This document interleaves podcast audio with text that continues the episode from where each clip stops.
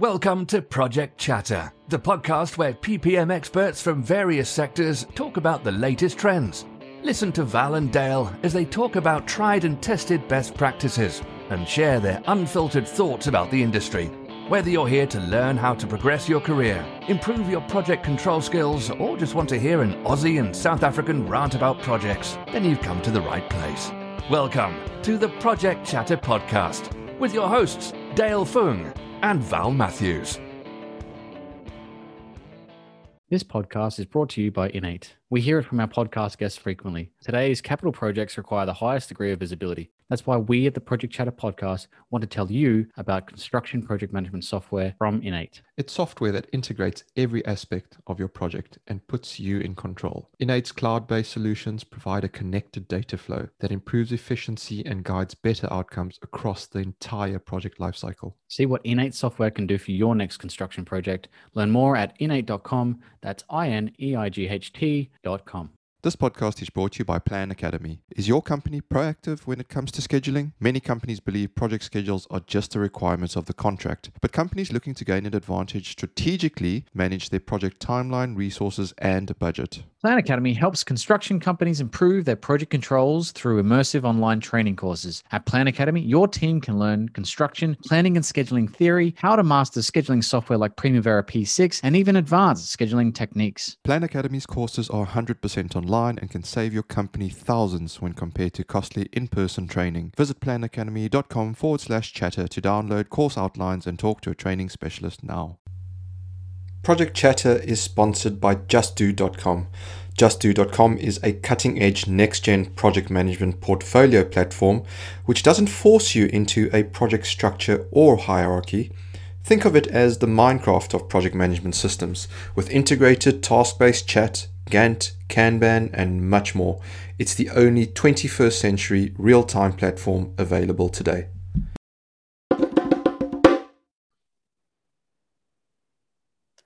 In this episode, we speak to Ines Lopes about this spiritual project manager. Ines fell in love with project management at university, which is amazing. So much so that after her engineering degree, she completed a master's in strategic project management.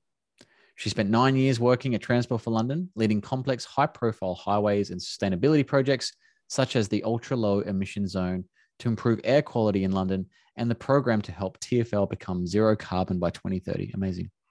Awesome stuff. During that time, she also went through an awakening of sorts, embarking on a spiritual holistic journey to be able to heal her body. As a result, she felt in the middle of two worlds. On one side, a structured work life guided by analysis and organizational skills. On the other side, an intuitive personal life looking into the energy behind everything to continue with her personal growth. Now, we definitely went all over the shop in a really good way with this topic, Val. I don't even know where to begin. Oh, look, it grew arms and legs, but which we know it would because of the topic title, which I think is also really relevant given where everyone is after the pandemic or during even still for some countries, and her ability to understand gratitude, attitude, positive forces. We talked about being more in touch and connected. We really went all over, and it wasn't the religious aspect of spirituality, just to be clear. It was more about inner workings and shadow work, which Ines really explained well, I thought. Yeah, totally agree. One of my favorite quotes from her is, work should be an extension of our life, not our life. So when we're talking about bringing to, you know, your work, you have your work persona and your home persona. Actually, it's like, no. It should be an extension of your life, but not your life, which is great. And the whole discussion around fixed mentality versus growth mentality was quite interesting as well. And as you say, the bits that she weaved in around meditation and things like that. But folks, all we can say is keep listening, keep liking, and keep paying it forward.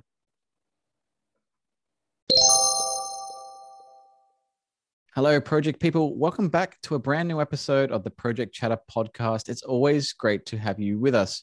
And whilst we don't have Martin with us today, we do have Mr. Dale Fung from London. Hey, Dale, do you recognize this hoodie? This is one of the first merch we ever did. I don't know if you can see that. It says raw on there. We had raw and formal and informative, and we all bought these little hoodies. But I found this somewhere in the house, and I thought I'd put this back on just for some nostalgia reasons. Do you still have yours? I still have mine. I think I have the informal because that's we fine. Said you were raw.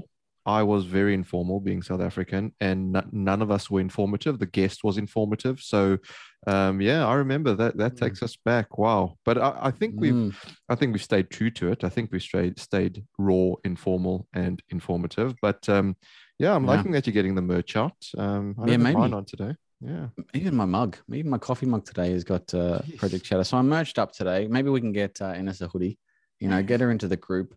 But let's get our guest in here. Ines Lopes, it's a pleasure to have you all the way from Mexico. How are you today? I'm good, thank you. Nice to meet you guys.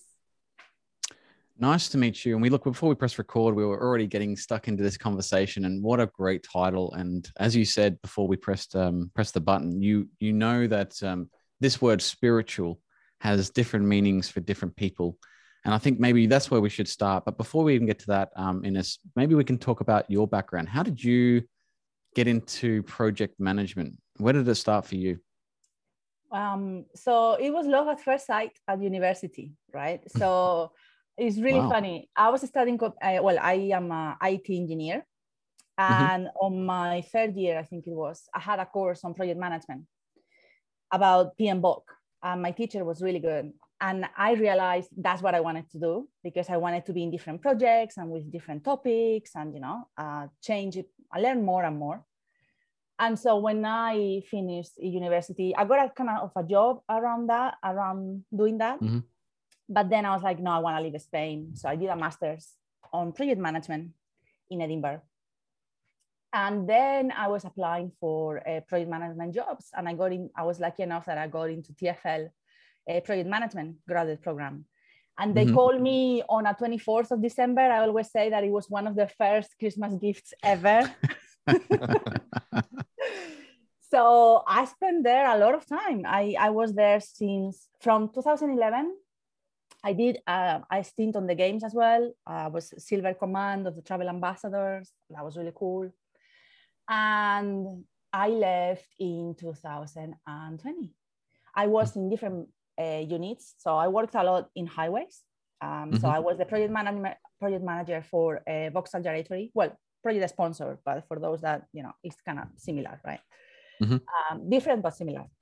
So yeah, I was sponsoring Vauxhall Gyratory, which was for £50 million. I also sponsored highway, a Hyde Corner Gyratory removal. Then I moved on to the air quality team, and I sponsored the Ultra Low Emission Zone. I did the business case for that, which was the first ever business case for TfL on air quality. So yeah, that was a really interesting experience. And then I moved on to the energy and carbon team. And I was the sponsor for the energy program to make TfL zero carbon. So that was, yeah, I really loved it because I was able to move through different things. And I always had this passion about green and sustainability. So when the theme about air quality came up, I'm like, yeah, I'm going there. And then for carbon as well. And I'm very fond of my years in TfL. I work with really amazing people and I learn a lot. That's amazing. You might be one of our first guests, or one of our very few guests that kind of knew straight out of the gate, you know, at a university level, hey, I'm going to get project management's for me. You know, this is what I want to do with myself. What was it exactly? Can you remember why project management spoke to you so deeply as opposed to other vocations? So I think it was the idea of organizing and analyzing. I've always been a bit of a control freak in a way. And I understand now because of my inner journey and my spiritual journey, why this is coming about, right? But the idea of being in charge and thinking about how I solve this problem, because that was what I was doing in my life as well. Or if I had a conversation with a friend, I would always try to find a solution. So when I found out that there was a way of doing that in projects, plus the idea of I am very curious. I like to learn about different industries and different things. So the idea of a project, right? Like you can do a project in one thing and then in another thing. Mine as well, that I'm a little bit of a rebel. Like in Spain, you only get to work on what you have your degree on. Mm-hmm. There is something like, I studied IT engineering, so I was supposed to only work on IT projects.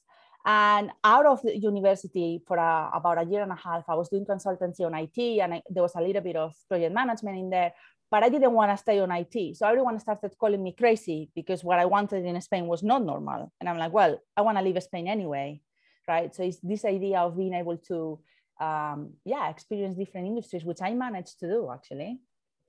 No, that's great. I think that's, actually come to think of it, I think that's why Dale and I ended up in project controls as well. That organization part, control, the people element was fantastic. And the curiosity part, like why?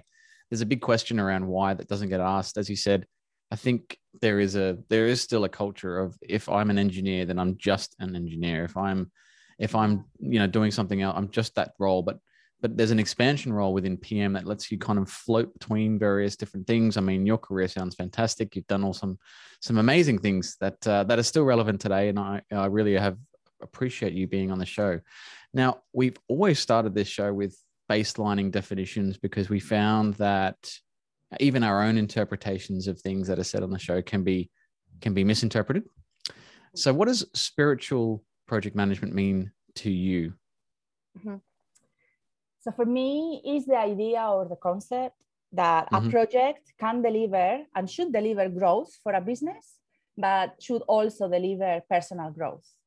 And what I mean by personal growth is being able to provide a safe space so that when someone in the team gets a trigger for whatever reason, we can investigate it, we can get to the root cause of it, and we can support that person to shift that energy, because that is energy that is inside that is not serving, right? So rather than getting triggered because we had an argument with a colleague, we go within and trace it back to, okay, but this means, I don't know, when I was a kid, I was not listened to by my parents. And therefore, if I'm now in a meeting and someone cuts me, when I'm talking, I get really triggered. And it's not necessarily, that is not a good behavior to have, right? Like for someone doing that, but it's not necessarily about that person doing that to me. It's more that I have that program inside of me that makes me get triggered. So it's how we can work with those things. That's a really good point. I think then, projects are an environment where there's a lot of pressure to perform and there's a lot of heroic efforts where I think a lot of projects, the work does not get done between the time of 9 to 5. It gets done after work, after school, after weekends. And absolutely, I think that there is a bit of energy shifting that's required. From your perspective though, whose role would that be? Is it they do it themselves? Is it somewhat that's coordinated by HR? Is there a chief heart officer, which is a popularized term these days? Is it just the project manager? To me, the project manager has to have an awareness and create that space, because it is him, the one, or her, the one that is leading the team, right? But at the same time, the organization, the company, has to have some basis and some standards as well. It cannot only rely on the project managers. You cannot leave the project manager. Off you go. Now, not only you are taking care of business goals, but you are also taking care of personal growth. That wouldn't be fair to them, right? So... To me, it's a new way of doing projects and a new way of doing business that kind of aligns with what we are seeing, right? Like well-being is forefront right now on companies, on human resources and so on. Not only because of the situation that we have with COVID and so on, but because it was about time. Like we are not supposed to be little numbers that just go there, like automats, robots, and we are supposed to forget everything that is wrong with us and in our life when we enter and super perform and expected to be, 1,000%. We are humans. So I think there has to be a rethink or a reshuffle on how we combine everything. The fact that we are humans, we are not robots. Yeah, because you're not talking about spirituality from a religious perspective. You're really talking about the humanizing element, the inner work piece of development of people on projects, and that the spiritual project manager, that's just a really catchy title. I actually like it really a lot. And I think there is a massive space that's been ignored. I think as well, COVID probably had a bigger impact on mental health than anything we've ever experienced previously, even technology. I think, COVID, particularly in Australia, I don't know how the rest of the world was as strict as we were, but I was in probably one of the most locked down Western cities in the world. And I think that really did play a role in, I don't know what you call it, shutting down some emotions that people were suffering from. And it's probably pushed things down even deeper, if I can say that. And so how do we, and I know Dale's going to jump in soon, but how do we then, how do we install this? How do we get this out there? What have you been doing to kind of enable this on projects that you've been working on? Yeah, so since I left TfL, I worked with like two companies. One was is a startup of transformational coaches. Mm-hmm. So what we were doing there, well, they deliver courses and I helped them organize themselves and, you know, because they needed that structure that a PM can provide. But at the same time, when there were team meetings, when there were things that were showing up, we would create a space to explore it rather than to tell them, oh no, you just get over it and, you know, don't be childish or whatsoever. So we basically did a lot of sometimes one-to-one or sometimes in group to uncover what was going on underneath so that they could understand that it is not about that person saying something to me. There is a 50% of my energy. And that's why I like what you say about the spirituality. For me, is the inner work, shadow work, you know, is that level, that deeper level beyond emotional awareness. Like emotional awareness is more about, I am aware that I'm getting angry right now. Cool, awesome. You are aware, but you don't need to stay just aware of the anger, you know, there is something that you can do so that you can release the anger. And when I came to Mexico, they were starting to organize a TEDx event in Playa del Carmen. So I volunteered as the project manager. I also had it in my list. So that was pretty, you know, synchronized, to be honest. And I was talking to the girl that had the vision and I was like, listen, I am a project manager, but the reason why I left TfL is because I want to do project management in a different way, like more spirituality and so on. And she was totally on board. So we, for example, had workshops. So we had a workshop where we invited everyone and we gave them a little bit of theory about conflict. So the idea of a trigger, that idea of the 50%, so that they could understand, because this is not something that you are taught in school, right? Like you cannot need to learn it on your own. So we did that. And then we did as well exercises like self-awareness exercises, answering questions so that they could uncover the root of them. Then we help them with meditations to release that energy. We did another one on fear as the event was approaching, because a lot of people were having stuff coming up, which is normal, right? Like it's a lot of pressure, like in any project, and you are delivering quickly and so on. So yeah, to me, it's those workshops, it's creating that space, providing knowledge, but also support. And most of all, allowing people to be a little bit themselves, right? There has to be a safe space for them to say, I'm triggered right now. And it's not about you or the other person or the other one. Don't take it personal. I'm just triggered. So let's go into it. Let's be responsible and look within. Yeah, no, I think these are great points. And I love the idea of inner work or shadow work beyond emotional awareness, because just knowing that you're upset or you're disappointed or you're angry doesn't fix the problem. You've really got to unpack, and this is my business psychology coming out, but if you really got to unpack where it came from, the root cause, you mentioned maybe something happened to you in your childhood, you know, maybe it's the road rage effect where it's a compound of the same situations over time and you just snap. Maybe you just got, you know, some really difficult people to deal with and you haven't been set or provided the tools to deal or cope with those types of situations. There's a whole bunch of work around this. And it's surprising how often this doesn't get talked about, which is the other thing. But just playing devil's advocate, because I think on the wider side, there's a theory that too much work negates the productivity of the team. If you talk about the sensitivity ratio of triggers, because arguably, and I think this is more talking to the listeners in the younger generations, some people are triggered by just, you know, getting up in the morning and having to go into work. You know, they've got kind of these fine line hair triggers that, to be honest, you know, kind of combats or is counterproductive. And the counter argument is around resilience, because I think we've had some podcast guests on talking about grit, you know, and how sometimes you have to just push through. So how do we balance the two? Because we want people who are resilient, that have that grit, that can push on and persevere in the face of adversity, but we also want to be conscious of that inner work, that ability to develop them positively on the project. Do you have any ideas of how would we do that?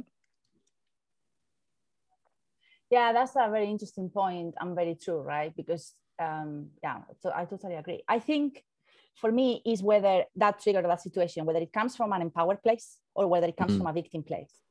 So is it oh, I'm feeling like I don't want to work today? Yeah, kudos. Where is that coming from? Is it like a wishy-washy thing because you don't feel like it?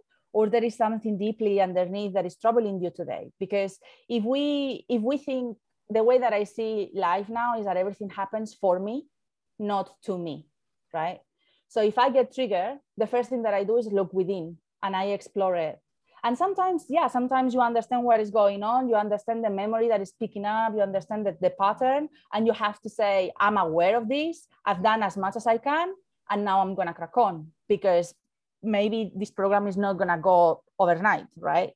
So it is that thing of not letting the inner work being the excuse to say whatever, because it might be that is your inner child or your, a part of yourself that is like, I don't fancy this, but the, victim type of style. It's not that I have a strong trigger or reason for it. So it's just finding that. To me, that's the balance, where that person is coming from. Ines, I think you hit it for me. It just cracked for me. You're 100% right. If you're in the empowerment zone, if you are at the cause end of the cause and effect ratio, then you can do inner work. But if you are in the effect zone, as in everything happens to me, why me, then I don't think you're in a position to really work on yourself. You're actually in a different zone. You probably have to unpack a few things first. Actually, that makes a lot of sense as well from a resilience perspective too, because if you know that, well, you decided to be in that role, you decided to be on that project, you decided to have that vocation, you can change any of that, because that is your responsibility to live the life that you want to live. You remember you said you didn't want to be an IT engineer, so you left Spain. By the way, wishy-washy is such a Spanish thing to say. I got a lot of Spanish friends. Even though I have a abuela, says that she says wishy-washy. It's a very strange thing to say, but it's lovely. Very endearing. So I think you're really hopefully cracking open some brains who are listening to this, and they're thinking about it prospectively, and even looking back and saying, well, in some of these situations, was I at the effect? Because hindsight is such a gift. Or was I at the cause? Was I causing this? And I think if you lean towards the cause, you have more ability to change your results in your environment than you do if you are a victim. And I think it's a really good point. Dale, I'll kick it over to you, because you've been waiting patiently there. I love it. As you say, it's a privilege to, listen in as the first listener to the conversation. And I love it. And I guess, Ines, when you were talking there, one of the things I was thinking around was, something that we use in South Africa a lot is the Afrikaans word for spirit, which is gees. And it's often used with sports teams or individuals. It's like, where's your gees? Show us some gees, show us your spirit. Where's your spirit? Come on, like it's sort of like pull yourself or yourselves together. Let's get on it. And when Val was saying it's almost counter to argue that, well, where's the grit? I think it's not. I think it's complementary, because if you do work on your inner self, you gain the grit, right? And the great thing is you mentioned their energy as well, because that's, again, we don't talk about these things enough, right? Projects are boring. We talk about time, cost, and quality. What's the scope? What's the benefits? What are the methodologies? What's the software out there? But actually, people are at the heart of it, right? And whether you are religious or not, there's definitely times where you go, geez, I've got low energy, or geez, I've got high energy today. And that depends on a lot of different factors, because we are complex. People are complex in general. You also mentioned a little bit around the workshops you did and things like that around, mindfulness and meditation and things like that. And Val and I certainly, subscribe to that as one. And I don't think I'm as regular as I used to be before, but definitely mindfulness has helped personally. And if nothing else I take away from it is that presenteeism. So as you say, you could have woken up and a few different things have gone wrong. And now you get into this project environment and one thing snaps you. But if you have the ability that you have to practice and attain to be present in that moment, you don't necessarily let all the other noise, let's call it, affect you because you're present in that single moment. And that takes practice. Not everyone can. I couldn't do it. Sometimes I still can't do it. But I found through mindfulness, you get used to being present in that moment. So someone could be really, really, let's say, adversarial towards you. But because you're present in that moment and you're realizing that it might not be you, right? You can react in a way that actually calms the situation down, you know, and goes, okay, well, let's actually look at the facts. Or you pick up ways to kind of turn it into something actually constructive. So I'm just gathering my thoughts from everything that you two have discussed. And I'll pause there to see, I see you want to comment. Well, no, I totally agree. And I think as well, something that is really interesting, and I've come across when I've done some of these workshops, is that one person would say, but this person was rude. Are you just justifying someone being rude? And I'm like, no, that's not right. Right. And but there is a 50% in every conversation, in every interaction, there is 50% of your energy and there is 50% of that other person's energy. Someone can be absolutely rude to you, but you might not have any energy that gets triggered with that, and you don't mind as much. You just look at them and you say, you need some inner work yourself, but I'm okay, right? Like you don't get annoyed, you don't get angry, and so on. The moment that someone, rude or not, makes you feel angry, makes you feel uneasy, makes you feel unconfident, then is when I say there is some gold in there for you. Because the truth is as well, every time that I've done it, that I've explored, I always find more peace. I always find more confidence within myself and that lightness, right? So it is almost being able to see those situations, though difficult, and they can be painful, that when we are acting responsibly and with empowerment, we are empowering ourselves, we can then feel lighter and, you know, be better. They are a gift. That's why spirituality also comes into thinking, well, this is about seeing life from a different point of view, understanding the duality, that sometimes we have to go through shit. Yeah. Because that way we take advantage of the light more, we value light more. And actually that both the dark and the light are part of the experience and they can flip in one given moment. So that mindfulness, that being present, you can realize that everything moves. Now I'm experiencing something that is low vibration. Okay, I'll go into it. But tomorrow I can experience the opposite, you know, and enjoy it even more. So it's everything passes sort of thing, which sometimes it helps when you're in a very dark situation, in a very difficult place, right? Yeah, no, absolutely.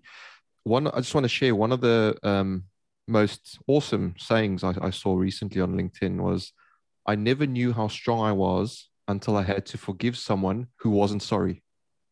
Yeah. And accept an apology I never received.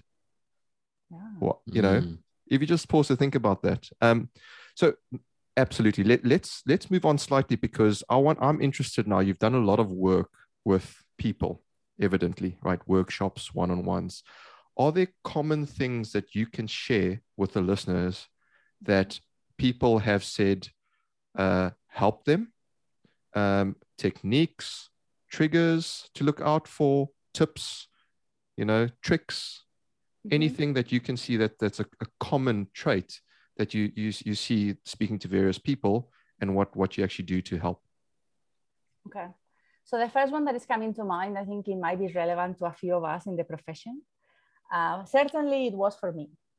So one of the reasons why I like project management is that control aspect, even the leadership aspect. I like to be in charge type of thing. And when I started looking into, because sometimes you are in projects and things go south and it's not even for fault of your own, right? I remember working in one of my projects in TfL, the local authority was doing some things and stuff, and it was beyond, I could tell them all the information, I could praise them as much as I, you know, all the communication and management skills that I could have, but still, it was bound to happen, right? And that made me really stressed.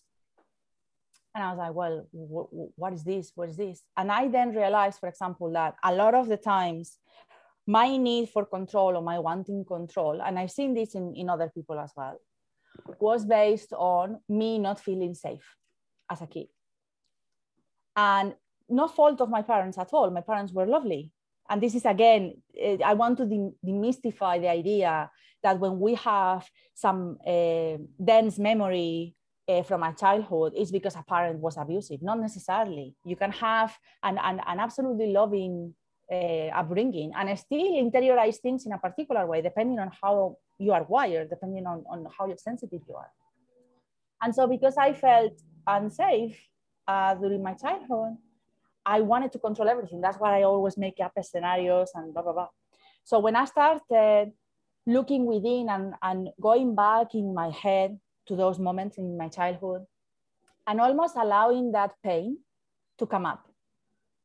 Because to me, our subconscious, our shadow, they are just black boxes that are sitting behind deep inside. And we just have to open them. We just have to be brave enough. And I also realized that we are not going to break, that it's going to be okay.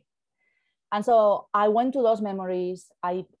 That's facilitating that space where you can almost revive them, but knowing that you are safe and allowing that emotion to come up. And that's how you diffuse that box. And that's how you start realizing that was part of the experience and that's okay. And then obviously I can go super hippie and tell you, you know, connect with Mother Earth, because Mother Earth is a lot about safety and trust and stuff like that. So being in the forest helps a lot, for example, or if a person is a lot about the sea, being by the water, do you know what I mean? Like bringing that external environment to as well help you with that energy. Yeah, that's interesting. I was chatting to someone the other day and they were talking about earthing. And I was like, what do you mean earthing? Yeah. They said, no, it's a thing. You go and you literally go barefoot and you stand on bare ground and you release all the charge and the static from your body into the ground. And I was like, wow. Yeah. That's really interesting because in South Africa, we were barefoot all the time, you know, and you walk around all the time, but you don't think about that, okay, you're actually connecting with the earth. And that's obviously, you know, very, very along the lines of what we're talking about today. If I can add, sorry, actually, it is those native cultures that still have that aspect that can have that relationship with their inner energy and with the environment in a more profound way. The fact that we have source and all that is blocking us because we are in an electromagnetic field. And so, yeah, it makes perfect sense. Yeah. I mean, maybe on site, we'd have health and safety concerns, but you know, imagine that. Imagine we had, you know, you're working from home these days, go outside to your garden, you know, go barefoot, go step in the garden. Those of you that, you know, are working from home. But no, it's fascinating. And I'll give a shout out to Dave Feltman because he was the one I had the conversation with. I wonder then, you've got your own personal story and, you know, you're opening to, you've shared a little bit there. What was, I mean, you reading your bio, you really sort of just pivoted to going, you know, look internally and you almost kind of thought you're going to leave project management behind, right? Yeah, yeah. Could you share what that moment was for you to do that?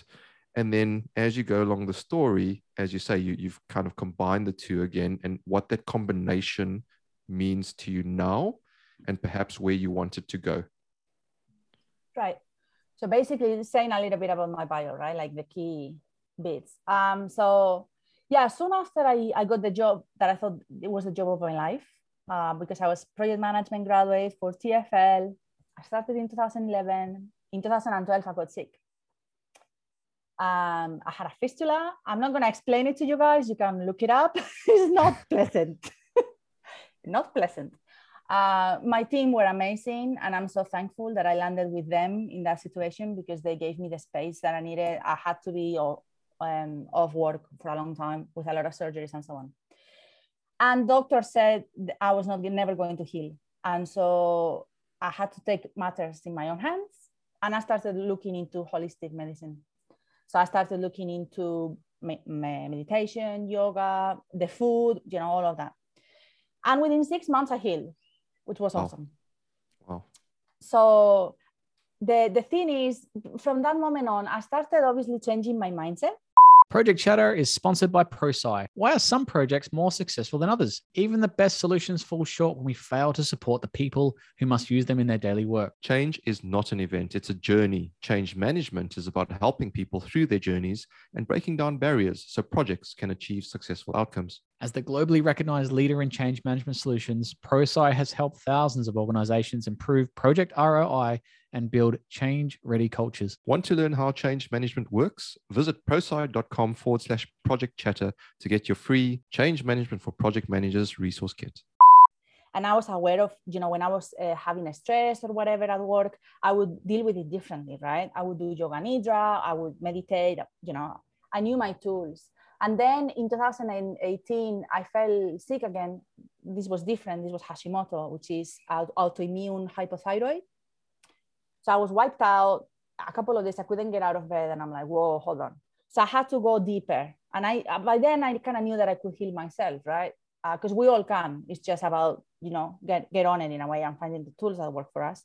And so as I was doing that, I realized I went really deep into inner work. I went into self-awareness pretty strongly, uncovering some of these programs about safety and about trust that I was mentioning. And then I was like, wow, I'm helping myself so much. I wish I could, when I was seeing in my team people struggling, I kind of wished that I could help them as well. And if they were friends and I was close with them, I would tell them, or I would do a session with them or whatever. But obviously I was within the umbrella of TfL.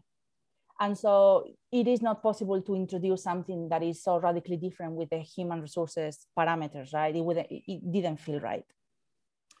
And so I'm like, well, I want to work on energy, because by then I was really into elemental energy, fire, blah, blah, blah, spirituality. So that's why I left. For me, it was lockdown. During lockdown, I got furloughed and I was doing what I wanted without having to worry about anything, right? And I was doing a lot of energy work and painting and stuff. And by the time they asked me to come back, I'm like, I can't come back, I'm sorry. So I then got an opportunity to join this team that I told you about, transformational coaches, that they needed a PM. And I started doing the PM role in my way, which meant adding the spirituality aspect, adding all the hippie stuff onto it. Then I did for the TEDx guys, and then is when I realized, hold on, it's the merge of the two things. It's almost like everything has led me to have the perspective of the business and company and structure, but then adding the hippiness, the spirituality aspect, the shadow work. And I don't know, it just feels right. It feels like it's where, in a way, society is going, right? Like if you read Harvard Business Review, it's talking about wellness becoming one of the massive things coming up. Gallup has a lot of stats as well about the importance of mental well-being and wellness for workers and productivity, right? So to me, this is a great way of achieving that. Sorry, long answer, but... No, it's your answer. There's no time limit. Yeah, as we said, we will dance around any subject you would like in us. And it is great that you mentioned that. And just on that, the previous conversation around, you know, quotes of interest, I think there is something around gratitude and attitude as well. I read a lot with Earl Nightingale. I don't know if you know, he has a great voice, by the way, if you want to listen to his audiobooks for anyone who's interested. But I felt like when you come from a place of gratitude, somehow that fills your cup up and you have a different perspective on life. So if you wake up and you say, geez, it's great, you know, and you count the things that you have rather than counting the things that you don't have. You should never discount your life, even if it's difficult. And I think that's a center of power that gives you some of that resilience, some of that fire in the belly, some of that spirit that we were talking about earlier. And I hope for those that are struggling and listening to this, Ines, they're inspired by you and your message to work on themselves and not push it further down. I mean, I think there's a lot to talk about around self-healing. My wife would love this because she's a naturopath and she's very spiritual, and she does a lot of that healing. And I think a lot of physical disease is directly connected to emotional oppression. I personally have experienced a lot of that. I've seen a lot of that with friends who have gotten very sick very quickly physically because of emotional and mental impacts.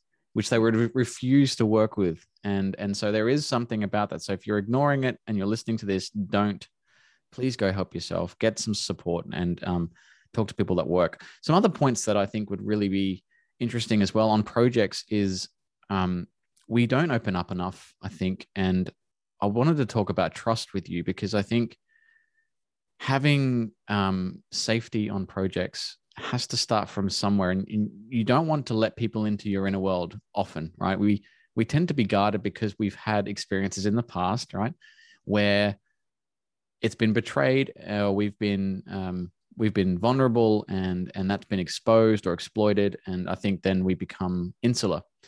And in the world of business, it's always kind of been separate, you know, kind of, I'm going back to, I'm getting old now, but, you know, 10, 20 years ago that, you know, you wouldn't talk about your feelings. You wouldn't, you know, if you're having a bad day, that's your problem, but you come to work and we're paying you to be a project manager or whatever it's going to be. And you put that hat on.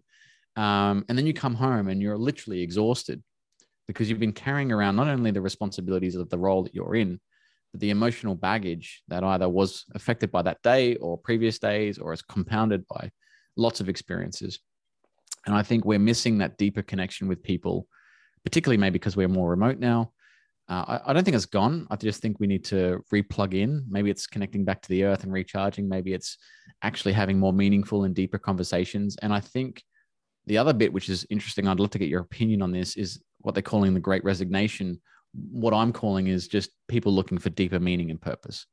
They've reassessed their lives. They've had the ability to have introspective forced upon them by isolating during COVID.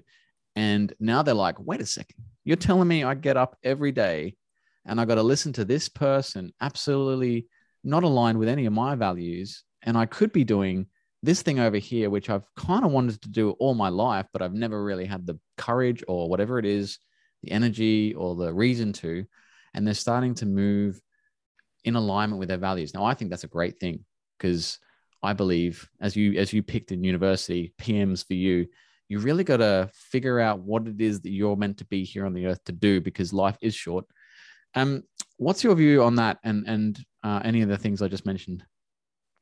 Yeah, and I'm really happy you bring that up, because there is this situation that most of us have faced where we enter the office and we are supposed to be in office mode, right? Mm. And to me, it is that ability to maybe change our perception of the office and our team in the office.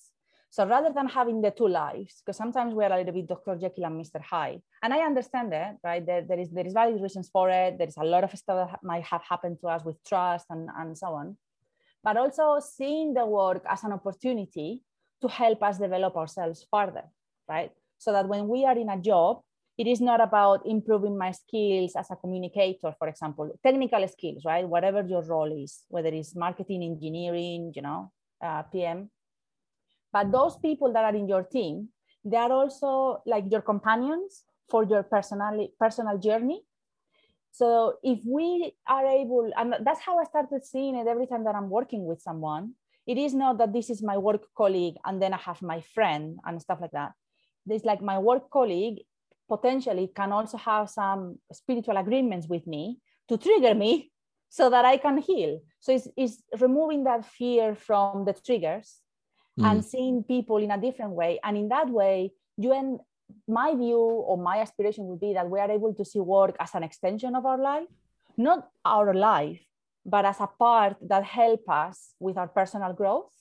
Because that Great Resignation, younger generations, that want that purpose. And certainly I'm the one that follows that path as well. I've moved a lot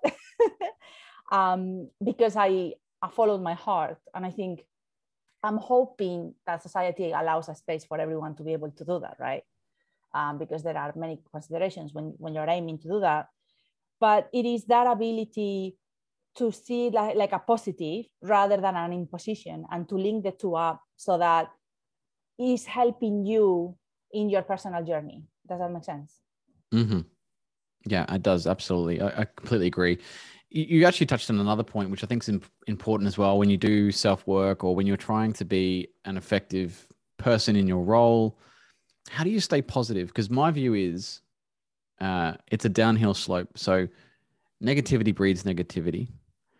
And I believe that it's easier, and maybe it's the way the mind is constructed, but it is easier to negate the positive. It's easier to be negative. It's an easy thing to do. It's easy to criticize people. I mean, we do it when we have live TV shows. Everyone's bloody watching maths. You know, people love to critique other people, judge other people, pull down other people. That's not really a spiritual journey. And I'm wondering, other tools and techniques in us for maintaining positivity, even when your own inner work isn't quite where you need it to be, without being fake or, you know, disingenuous. You don't want to be just positive for the sake of being positive. But I think that there's a story around, or a mantra around, trying to find the light in every situation. How do you do that?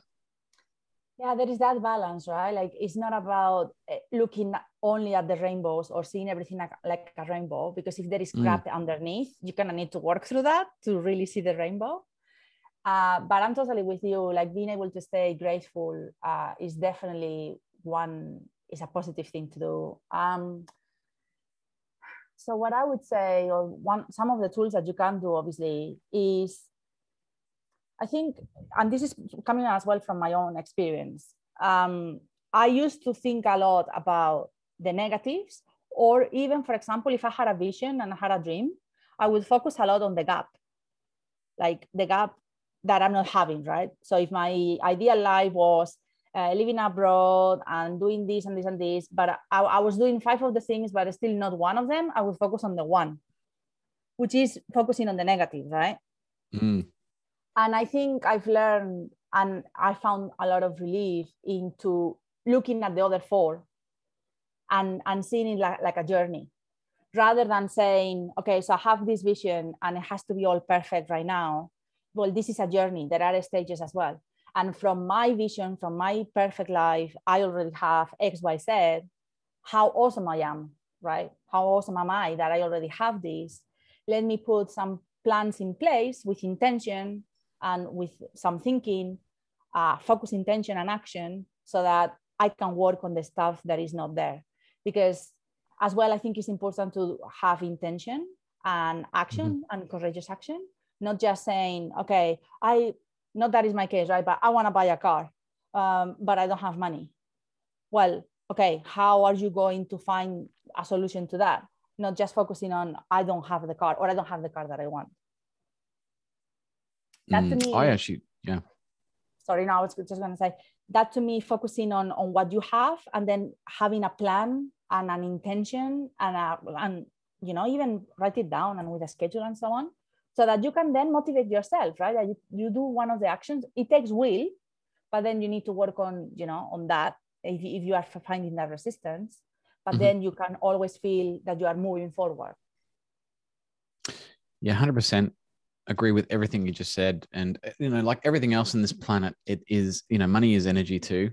I truly believe that it flows to those that shine the brightest. And it is a long game. I read a book that I still look back and flick through pages around, The Infinite Game.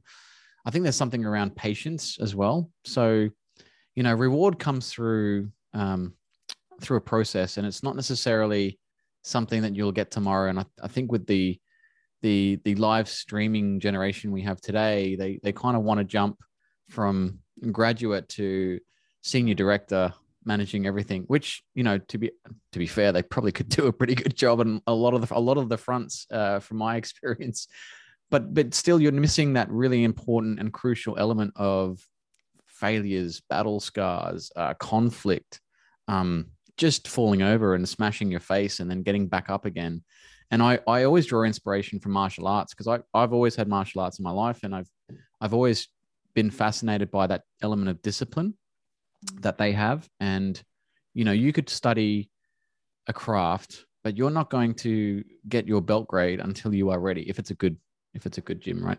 But if you really dedicate yourself to the craft, then you get the next stage, and you get the next stage, but you're only given, for good reason, right? You're only given a certain amount of skills.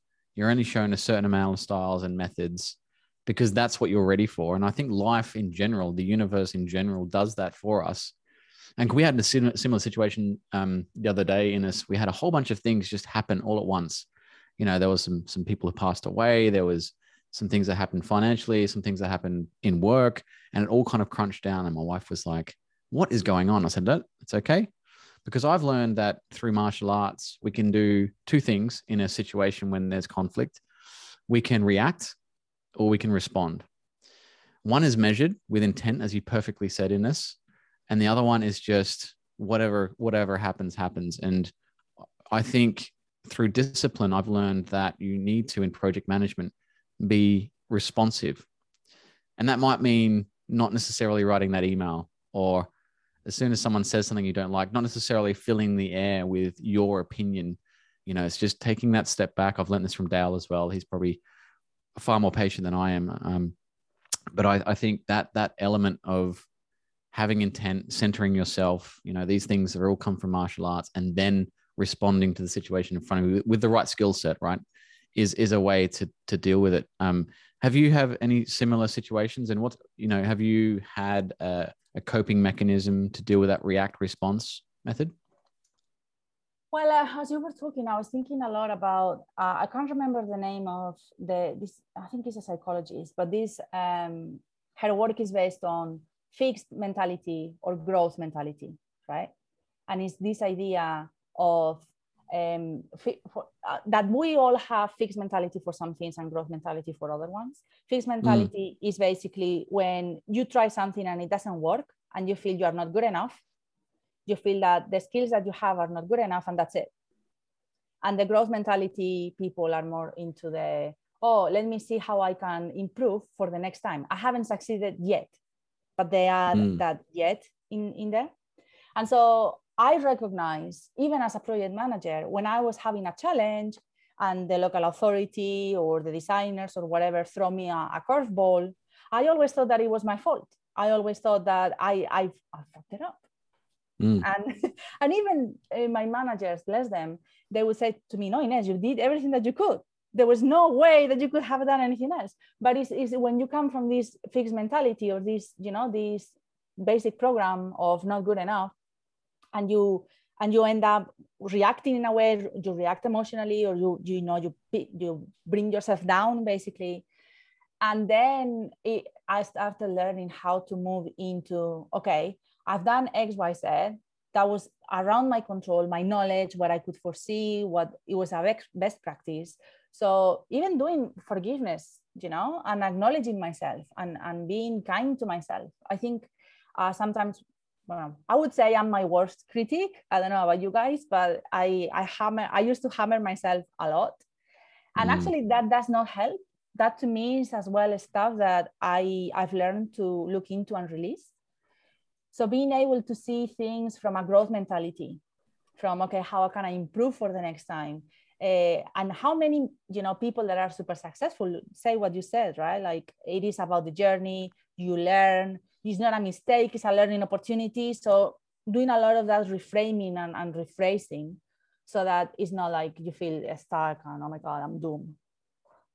Yeah. Yeah, no, I agree. And it does remind me again of that infinite game. And my point was that, you know, you set the plan, but then you let the plan set, kind of fizzle away, and you just appreciate every day for what it is. And the process will naturally come if you've set the right goals. I don't know if it's in a schedule or not, but it would be something that you would plan anyway. And I agree. I mean, the passion I think I have is the same as yours, Ines, around project management. But my words were, I love the idea of turning chaos to order. And I wonder where that came from. And when I unpacked it, it was like, well, when I was a child, it was chaotic. It was crazy. There was always stuff happening. It was very dramatic. And so when I got older, I was like, well, now that's what I want to do. I want to turn situations into control. And I think I always said this to Dale, you know, I said, everyone who's in project management has some type of emotional damage. You know, something's happened to them to make them want to control things. And it's a really effective sport, because project management is the one area that is rewarded, because that's what they want. That's what we need. We need to get things done, built, and out the door. So it's a very fascinating passion that we all share. But yeah, Dale, over to you, mate. Thanks. I think you bring up a really important point in us. You know, we can sometimes care too much, right? Because in one sense, you can go, oh, people don't care enough. They just come in, they do their 9 to 5. this is my job, this is what I do, I don't care. And that could also be construed as almost a fixed rather than a growth mindset. I'm just coming in, doing my 9 to 5, I'm going home, collect my paycheck, whatever. But then there's the other side of the coin where, okay, well, I care too much. In your case there, it's me, it's, you know, I care so much about making this work that it must be me. It must be me. And that's where you got to have a bit of empathy for yourself. We always talk about having empathy for others, right? But what about self-care and self-protection, right? Because it's all good and well being a project manager or a leader in a project management environment and creating psychological safety for others. But what about yourself? If you don't, if you can't create it for yourself, then you'll really struggle to create it for others, right? And I just wanted to offer up something different to what yourself and Val was talking about earlier around positivity. For me, it's not so much positivity. For me, it's more about optimism, because you can't always be positive in every situation, right? Because if someone's really down, if someone's really had something serious go on, you can't be positive all the time, but you can be optimistic. And for me, it's around optimism. And I wonder if you had thoughts on that. I don't think it's a positivity versus optimism thing. I think it's just recognizing a situation and what tool, as you say, to use in that situation. Yeah, and I totally see your point. And I also feel it's about this duality, right? Sometimes it's one of the things that I struggled the most when I started the inner work for myself, the trusting in the process, trusting in the journey. And this thing that a lot of people in the spiritual world would say of, you know, we are a soul living a human experience, and there is the duality. And so when I got a lot of stuff coming up and I work through it, and then I see that another layer comes on, because this is not like a linear process, right? It's a little bit like an onion, and there are layers, and then they get all entangled, and you shift through some pattern, and you know, and you say, oh, I'm staying optimistic because I've moved through this layer, so okay. And then 2 months later, you have a trigger that is even bigger than the one that you went through, and you are like, oh my God, what the heck? I thought that I had resolved this. But it gets to the point where you learn the game, right? You learn your tools, how it's working for you, what are those programs you are aware, and you don't take it so hard into yourself, because you see, okay, this is temporary in a way, right? Like I'm in shit right now. There is this problem coming up, but let's keep optimistic in that regard and say, okay, with a growth mindset, what can I do different? How can I improve? How can I be? And totally agree, kindness to ourselves. As I said, I'm my worst critic. I think I'm not the only person. Yeah. And it's really important, because I realized as well, as I have been able to forgive myself and be kinder to myself, I'm also kinder to others. So as you totally said, I totally agree with that. Empathy, for us to be able to be more empathic with other people, it starts with us. And this is not about, because some people might say, oh yeah, but so-and-so did something wrong, I cannot be empathic to them. Well, they might have done something wrong, right? They might have missed a deadline. You might even think that they did it on purpose because they are not agreeing with your way of doing it and so on. But seriously, looking at it as an opportunity. Why is it hurting you so much that one of your teammates or one of the people that you are responsible for their work are not doing the things that they are supposed to? Do you feel that perhaps is reflecting bad on you? Because that is not necessarily the case. And so that's an opportunity for you to let go of that control, right? Because I had a lot of that. Because I needed everything to be perfect. When one of my people in my team did something that maybe was not up to a standard or whatever, I took it really like, oh my God, you know, like I'm going to be fired type of thing. And everyone could see that was not going to be the case, right? So how can we remain optimistic, remain in a growth mindset, and be kind and seeing everything as an opportunity to release something that is not serving us? Yeah, absolutely. I love your onion analogy. Ever since I watched Shrek, that stuck with me forever. Did you watch Shrek back in the day? You didn't. I think I need to watch it. You have to go and watch Shrek. Shrek, Donkey is my favorite character in that Shrek movie. I watched all of them. I've even got my kids watching it now, which is fantastic. But we digress. Hey, Ines, look, it's been an amazing time chatting to you, but we want to make a little bit of time for the features. So I don't know if you know how the features go, but we've got two features. One is called Defend the Indefensible. And it's a ridiculous statement that you have to defend for 30 seconds. Okay, so in other words, I'm going to read the statement and you have to argue for it. Okay, so you have to defend the statement. Are you ready? Yeah. Only 30 seconds. So you have to argue for this. Looking internally is a waste of time. We could be using it to deliver the project. Yeah, you know, if I spend all my time looking internally, all I'm going to find is more crap, is more layers, and more stuff. It's never going to end. So what's the point? Because it takes so much time and effort. And when I am looking within, I'm not going to be able to deliver work because, you know, there is this deadline and this other deadline. And if I'm journaling or meditating, that's super counterproductive. I'm not going to be able to send that email or, you know, have that chat or put that person into their deadline. So I really, really think we just, we just should crack on with it. Natural, more than 30. Well done. Thank you so much for being such a great sport. We have one more for you. It's called Fiverr. It's just 5 quick fire questions. So when you're ready. Yeah. Okay. Question 1, steak, seafood or salad? Seafood. Question 2, what are the 3 must-have behaviors you look for in successful project teams? Collaboration, communication, compassion is coming up. Oh, 3 C's. Love it. Yeah. I like that. Yeah. Yeah. Question 3, what is one piece of advice for people new to the project profession? Manage people the way that you would like to be managed. Love that. Yeah, agreed. Number 4. If you could go back to one moment in your life, what would it be and why?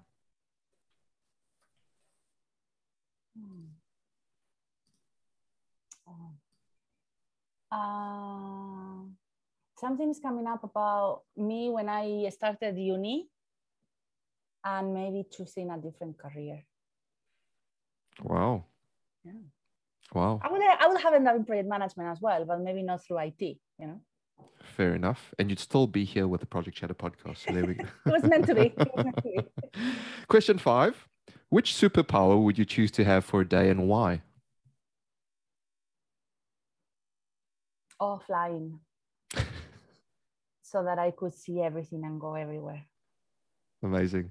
I think that's, is that 2 we've had in a row? Flying, Val? Oh, yeah. I think Tim Creasy said flying as well. So, yeah. Yeah. He did. So there we go. Flying's a popular choice this time of the year. Amazing. Ines Lopes, it's been amazing to spend the best part of an hour with you. But before we let you go, do you have any final thoughts you want to leave our listeners with? Just, I guess, if there is something that is not making you happy, right? Whether when you are at work, whether in a conversation with a loved one, being aware of it, you know, using emotional intelligence, for sure. But that energy doesn't have to stay with you. And a lot of the times we are told that, yeah, this is the way we are and so on. I've changed so much. Like if you've met me 5 years ago, like, oh my gosh, you can't release a lot of the stuff that is preventing you from being who you truly want to be. Because we all have that light within. And it's just layered with programs and limiting beliefs and cultural stuff and all of that. So if there is something in your mind that you have coming up a lot and is bugging you and is not making you happy, just find a way. There is a way to release it. You just have to be willing and, you know, empower yourself to go and look for a way of doing it. Because we are meant to be lighting, shining little people. Wow. Thank you. And so many lessons in your story today. I'm with you there in terms of me as well. If some people knew me 5 years ago to how I am today, they'd also say, wow, not the same person. But Val, over to you. Any final thoughts? No, I agree. Ines, absolute pleasure to have you. I think hopefully we've unlocked some ideas and some introspection for people listening to the podcast. Again, our purpose of doing this, Ines, is to pay it forward. And we appreciate you being on the spiritual journey with us as part of our members in episode 114. Can you believe it? So thank you so much for your time. Thank you, guys. It's been a pleasure. It's been our pleasure and privilege. So folks, you've heard it. That's all we have time on this episode. But remember, you can help us pay it forward by sharing a link if you've enjoyed what you've heard on your social media platforms. A massive thank you once again to our guest, Ines Lopes, and thank you all for listening. Till next time, we say stay safe, be disruptive, and have fun doing it. From me and Val, it's bye for now.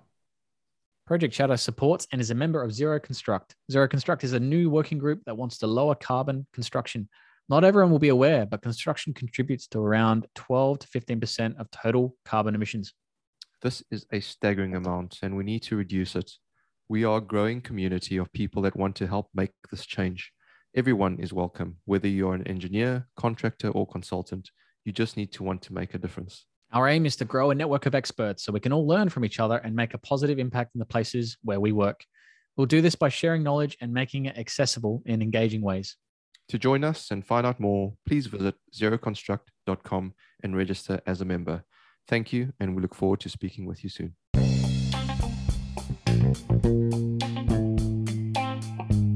For more information, blogs, or to support our charities, visit projectchatterpodcast.com. And if you would like to sponsor the podcast, get in touch via our website.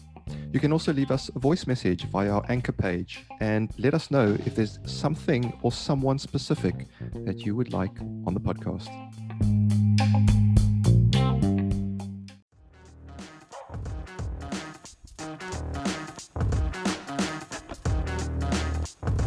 The views, thoughts, and opinions expressed in this podcast belong solely to the participating individuals and not necessarily to the individual's employer, organization, committee, or other group or individual. Additionally, any views or opinions are not intended to malign any religion, ethnic group, club, organization, company, or individual.